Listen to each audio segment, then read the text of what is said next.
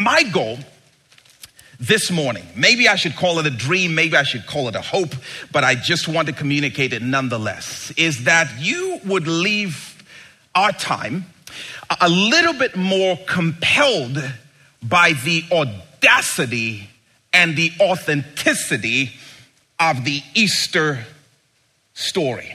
That's, that's my dream this morning. Ah, my goal is not for you to be moved. My goal is not so much for you to be inspired. My goal is not for you to be humored. My goal is not necessarily for you all to be entertained. My goal is for you to leave a little bit more convinced that the outrageous claim that Jesus rose from the dead is actually the most reasonable explanation for what happened on that first Easter morning. I want you to leave this place just a little bit more convinced that the most significant story in human history, the resurrection of Jesus from the dead, is actually true. As a dad, for my kids, I am not entirely interested that they would live the rest of their lives with Easter being this sentimental tradition that they celebrate year after year. My dream is that Easter would be a firm foundation on which they build their lives. The foundation that when they get to college and they go through the heat and they experience all of the criticism and the shots, they would be convinced that their faith is built on something sure. And that is my hope for every single person in this church. So, if you have a copy of the Bible, let's go to John chapter 20, and we're going to start looking at verse number one. John chapter 20, starting at verse 1. If you don't have a copy of the Bible, the verses will appear uh, up here on the screen, and you can follow along that way as well. John chapter 20, starting at verse 1. All right, here's what it says. Early on the first day of the week, that is Easter Sunday, while it was still dark, Mary Magdalene went to the tomb and she saw that the stone had been removed from the entrance. Um, so, this particular retelling of the accounts of Easter morning begin with Mary Magdalene. Um, so she's making a beeline to the tomb where Jesus was buried about 36 hours before this. And her goal, her hope is to anoint or adorn his body, to embalm Jesus and give him the kind of burial she believed he deserved after watching him be so carelessly treated and so recklessly buried not too long before that. Um, so before the sun even peaks over the horizon, she begins her journey to the tomb. But when she gets there, her plans fall completely apart. She immediately notices the door is open. This massive boulder that was used to cover the entrance to the tomb where Jesus was buried had been moved which is a great time, by the way, for us to do just a little recap of the events leading up to this point. So, um, after Jesus was murdered on a cross on Friday night, a very wealthy man by the name of Joseph went to the Roman powers that be, the Romans, the ones who ruled the world at the time, the ones who signed off and authorized Jesus' death. He went to them and he asked them for special permission to take the body of Jesus down and bury it. The Romans signed off, said, fine with us. So he he took the body down from the cross and he wrapped Jesus' body in a linen cloth. And then, in full view of thousands of people, he carried this thing. In full view of the onlooking authorities, he carried the body of Jesus Christ and he put it in a tomb. And a tomb, the Bible describes as a cave that he had carved out of a massive rock walks into this little room and he places the body of Jesus on a slab. And then he walks out of this room, and then, with the help, I'm assuming, of a number of people, they roll this massive stone down a little hill and into a groove at the entrance to the tomb, sealing it shut to keep the odor in and to keep the would be grave robbers out. But it goes a little deeper than that. Uh, the, the, Jewish religious authorities who hated Jesus because his influence had gotten a little bit too much and his threat had become a little bit too great for them, those guys who went after Jesus to kill him, you would think Jesus is now buried behind this massive boulder. They would be celebrating and throwing a party, but no, they go into panic mode. And so they make a beeline. They go to the Roman authorities and they make a special request. Um, and here's how the request goes. We remember that when Jesus was alive, he would say things like, one day I'm going to die. But don't worry, after three days, I'm going to rise from the dead.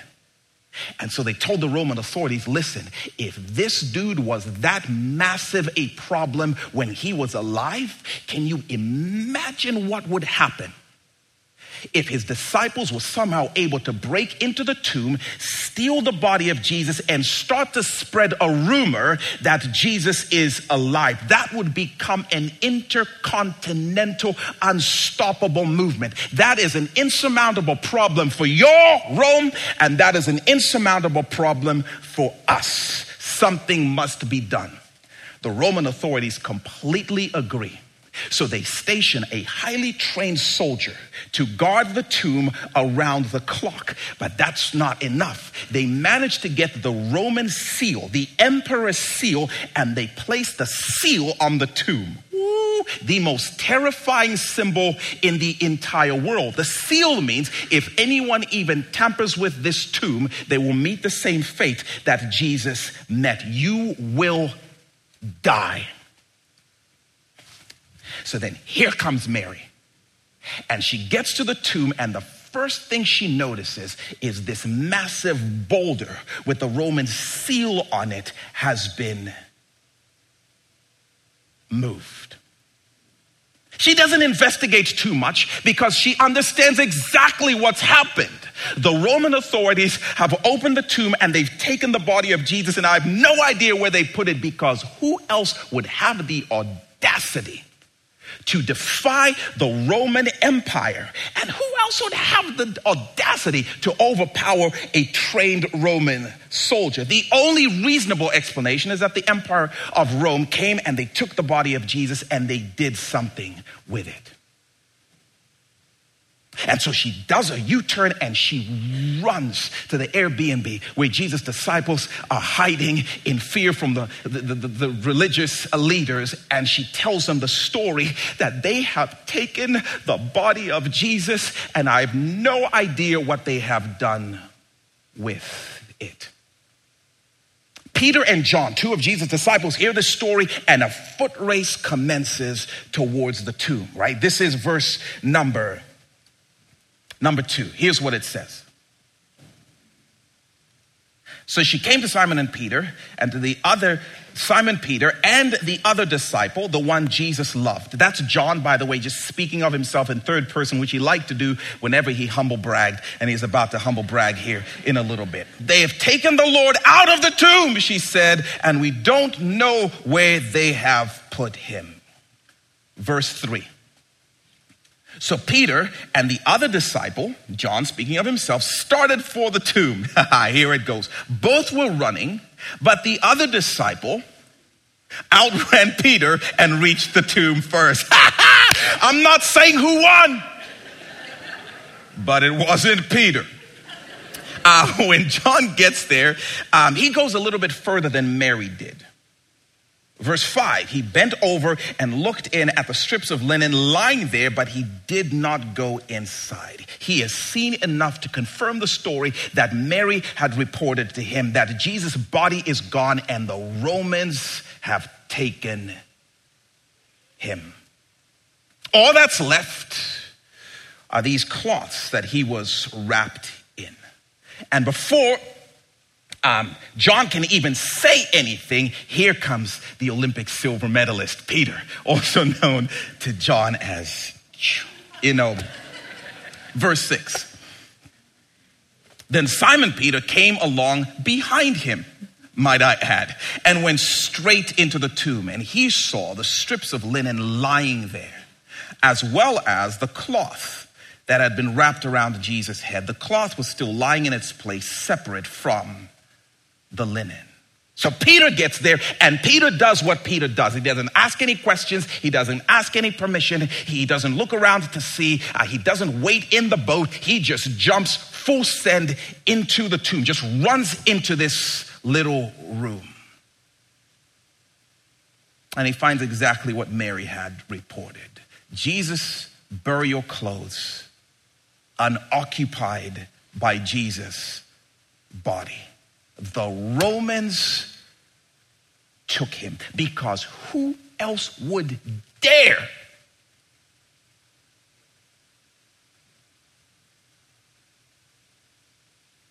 Verse 8. Finally, the other disciple who had reached the tomb first, not that anyone's keeping track. Love this. He also went inside. He saw and he believed. Parentheses. They still did not understand from the scripture that Jesus had to rise from the dead. Verse 10 Then the disciples went back to where they were staying. John gets into the cave, inspired a little bit by Peter's courage looks around and he immediately believes. He immediately believes. Believes what, though? He believes what Mary had told him about an hour ago that Jesus is gone and the Roman authorities have taken his body. And with that, the two of them went back to the Airbnb, which pre- pre- presents an incredible time for us to take a really quick commercial break and to ask the single most important question you will ever answer in your life. What do you believe happened to the body of Jesus. The single most important question you will ever answer in your life what do you believe happened to the body of Jesus? How you most honestly answer this question will have bearing on how and where you spend forever and ever and ever. What do you believe happened to the body of Jesus Christ? How you most honestly answer this question will have bearing on how you journey through the deepest and darkest seasons of your life. What do you believe happened to the body of Jesus? And really, there are two logical options in this story. Was it Rome or is he risen?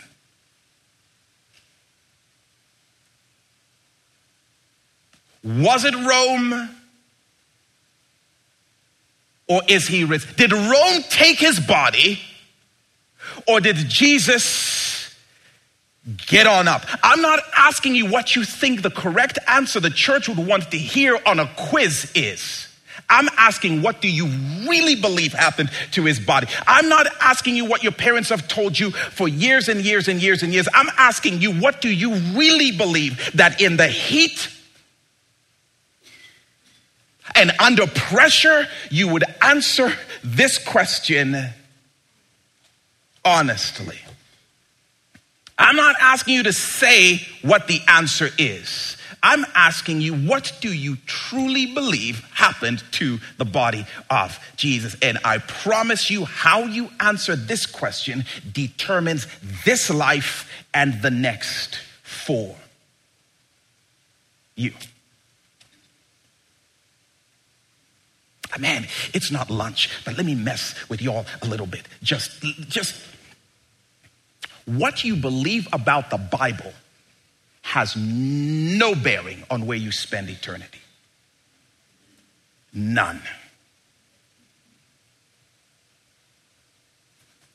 I'll go a step further. Believing that Jesus Christ died on the cross has no bearing on where you spend eternity. There were thousands and thousands and thousands of people in Jerusalem for Passover who watched Jesus die on a cross. Don't do it, Kondo. Yes, do it. Don't do it. Yes, do it. I'll do it. Okay. Um, believing that Jesus Christ died on a cross for your sins is not enough. Mm. Because if Rome took his body, Jesus is still dead, and so are you. Anyone can say they died for your sins. But if the grave won and Rome took his body, and that's how you answer the question, that is not enough. I am not exaggerating when I say this is the most important question you will ever answer. What happened to the body of Jesus? Don't take my word for it. 1 Corinthians 15, verse 14. This is Paul speaking. And Paul says, And if Christ has not been raised, our preaching is useless, and so is your faith. The question is what happened to the body of Jesus? Is he risen or was it Rome? And I'm begging you, please do not get overly churchy and over familiar with all of your experience in and around the church because I'm reading a story of the two dudes who spent the most time in the physical presence of Jesus. And they walked into an empty tomb and they saw his cloths and they walked out and decided Rome took him. If it was that easy for them to be wrong, let's not be presumptuous about what we really believe in the heat of mourning, in the heat of pressure, in the heat of battle. What do we really believe happened to the body of Jesus? The most important question, the most important answer that you can give. And I've read this story many times, but I'd never read this story with a sense of the tragedy and the terror of this moment. And again, it's not yet lunch, but let me mess with your theology just a little bit. Because if Peter and John got hit by a fish truck on their way back to the Airbnb and they didn't make it, they would be eternally doomed. But we walk with Jesus. Doesn't matter. Y'all believe Rome took his body and Jesus is still dead? You cannot bet on Rome and bank on heaven at the same time.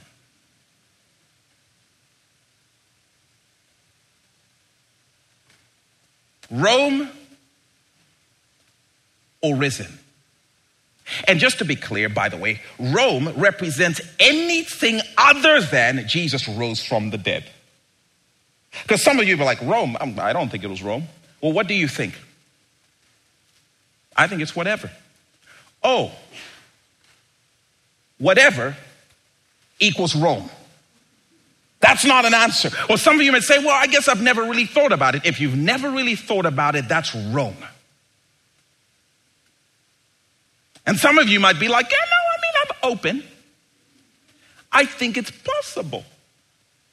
Possible is not an option. That's it's like being married. Are you married? It's possible. No, the resurrection of Jesus is not a percentage thing. He's either risen or someone else took him because he's not in the grave, or there's some other explanation. And I'm just asking for you which one which one is it? And for anyone keeping score at home,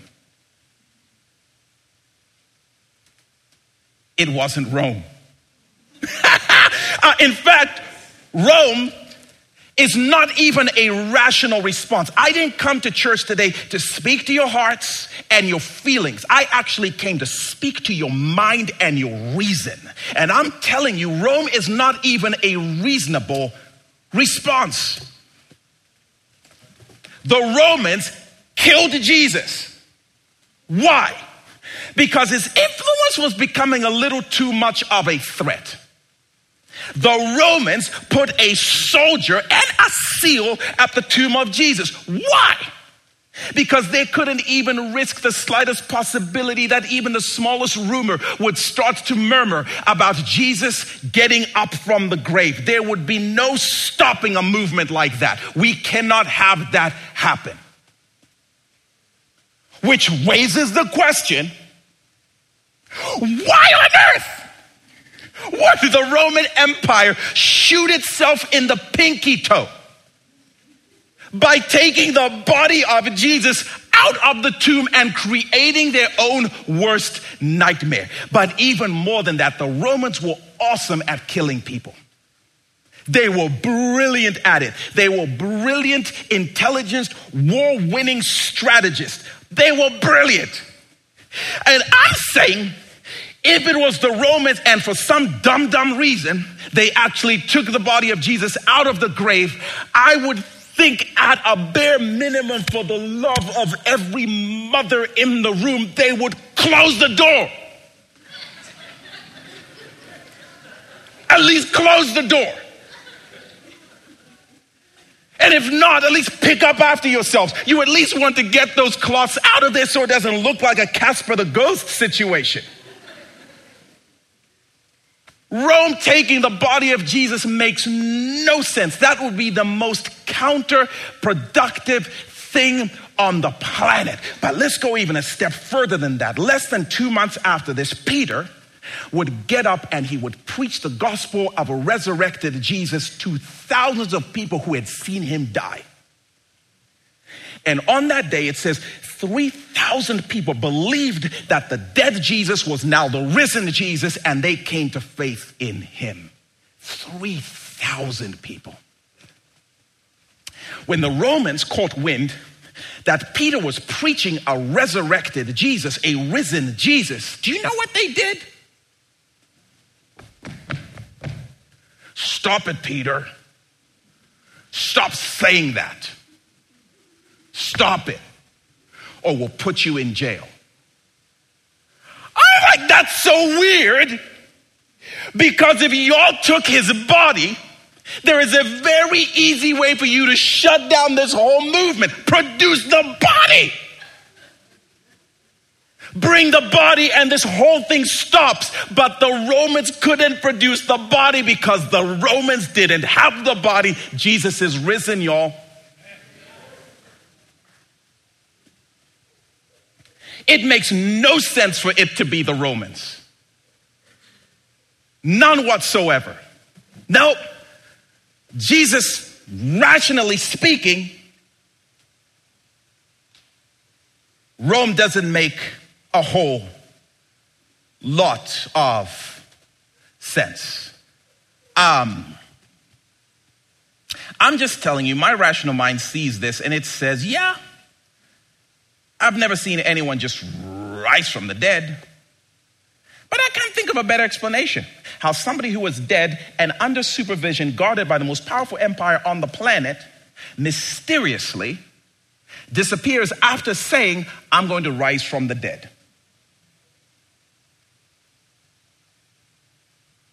To which John would say, I'm not even done. So, while the dudes went back to the spot, Mary stayed mourning the finality of Jesus being gone. Because what you believe about Jesus and that empty tomb will show up in the way you mourn in your darkest seasons of life. Verse 11 Now Mary stood outside the tomb crying. And as she wept, she bent over to look into the tomb. She wanted to turn. The boys had seen. She wanted to see too. And she looked in there and she saw two angels in white seated where Jesus' body had been, one at the head and the other at the foot. And they asked her, Woman, why are you crying? They've taken my Lord. The Romans have taken him, she said. And I don't know where they have put him. Okay, a few seconds ago you're saying how this is the most rational thing, but now we have angels just sitting there. It doesn't sound very rational, fair point. But in this particular version of the story, I don't believe Mary knew that these were angels. I think, as far as she was, she was concerned, though, just two harmless looking, sneaky tourists who were checking out the tomb. The Romans took him. The Romans took him as she weeps with the finality of the end of this era. But come on, hold on to something. Verse number 14. At this, she turned around and saw Jesus standing there, in case you were wondering where he was.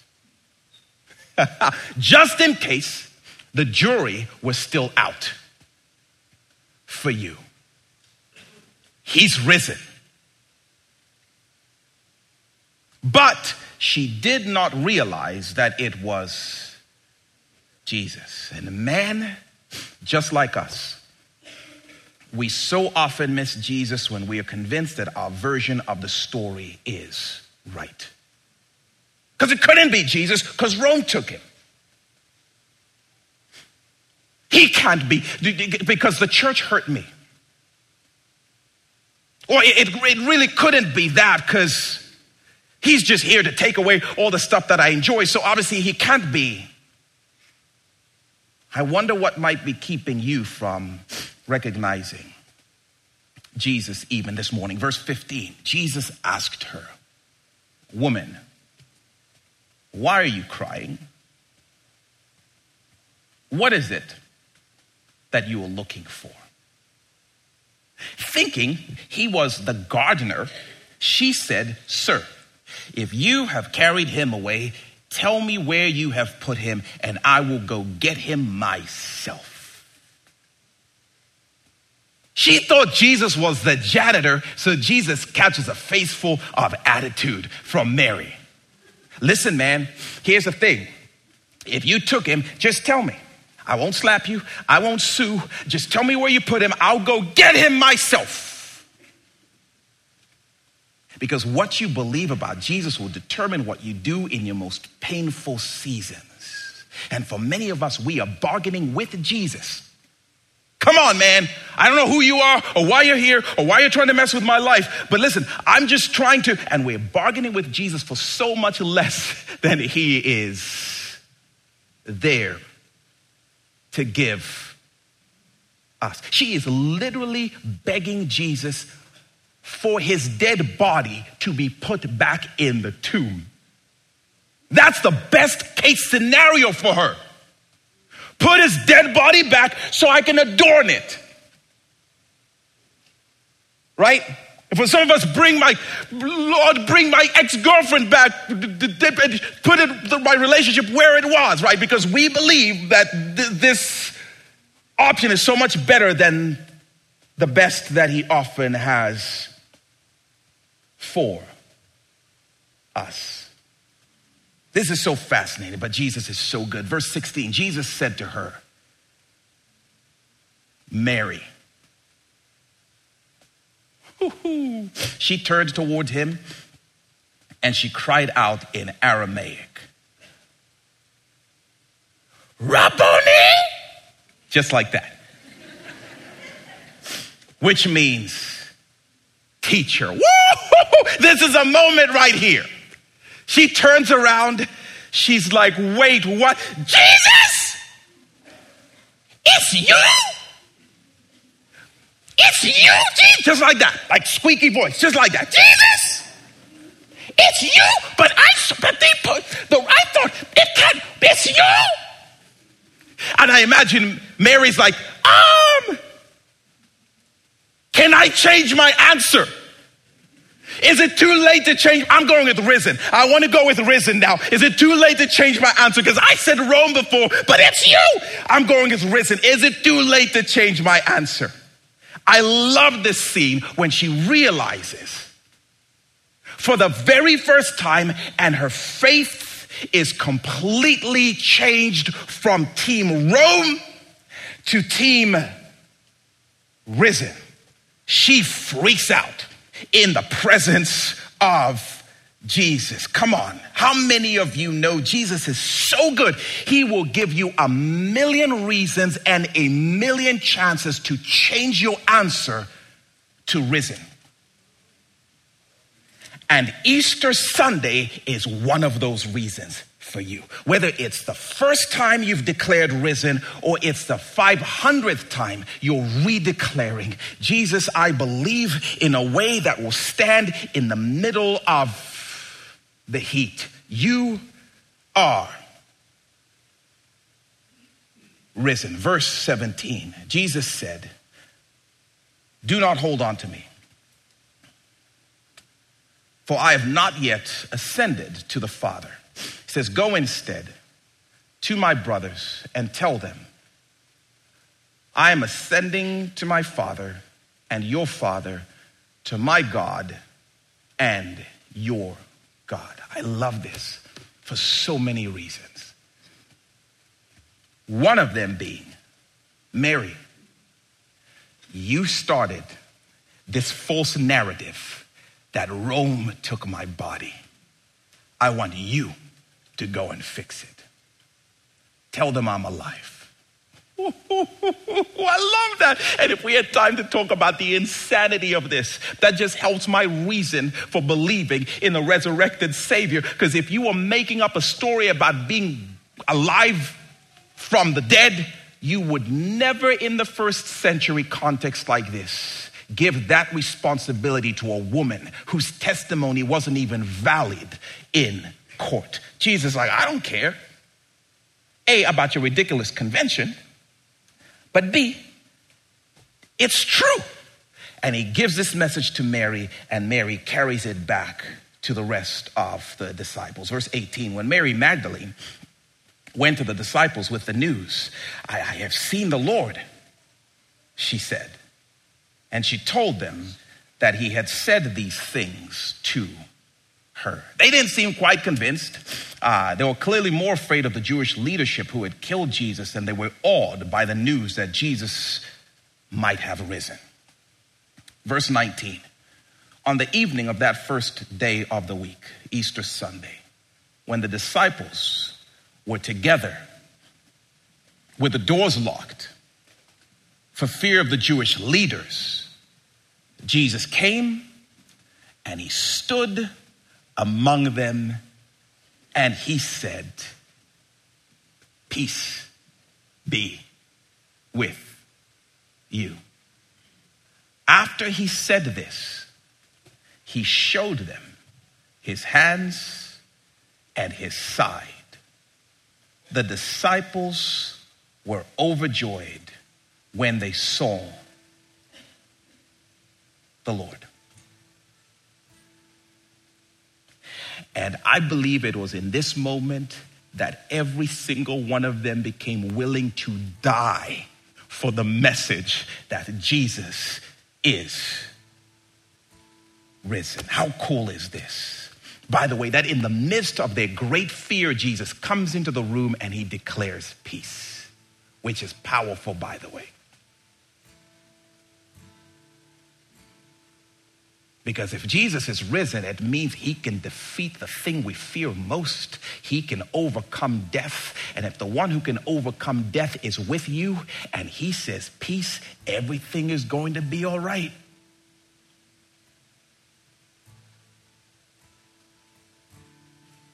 And just like with Mary, I love that he doesn't come to them with one hand on his hip and the other one in their face condemning them, for believing Rome took his body. No, Jesus comes to them with scars in his hands to convince them he has risen from the dead. I love that. When Jesus rose from the dead, he didn't have to keep those scars, he could have cleaned those right up. But he wanted his people convinced enough to die for the message that he had risen from the dead. He kept him some scars and he showed them because he wanted them to be convinced. Oh, don't worry. No, these don't hurt me anymore. These are designed to help you. Believe. I got on up. I wonder if Jesus isn't here today to convince or reconvince you that he is risen. And if you believe that, by faith, come on, what we have believed as a church is not some fairy tale where we cross our fingers and we close our eyes and we just hope we're right about Jesus. What we believe about Jesus is time, space, history. The same way I believe in the forefathers of this country who I've never met I believe the story of Jesus rising from the dead. And if you believe and declare that Jesus has risen from the dead, that will change everything in this life and in the next. Because if he is able to get up from the grave, then when you die, he's going to get you up too. If he's able to get up from the grave, then he has the power to cancel every single sin you've ever committed because he can. If he's risen from the grave, then when you walk through the darkest, deathly seasons of your life, none of them intimidate the power of the one who conquered death. I'm asking you, what's your answer to the most significant question in human history? What happened to the body of Jesus? And if you believe he's risen, check this out. This is 1 Corinthians chapter 15 verse 13. Let's read this again. Look at this. If there's no resurrection of the dead, then not even Christ has been raised.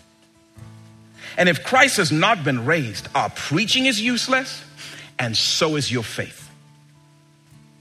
More than that, we are then found to be false witnesses about God, for we have testified about God that He raised Christ from the dead. But He did not raise Christ from the dead, if in fact the dead are not raised.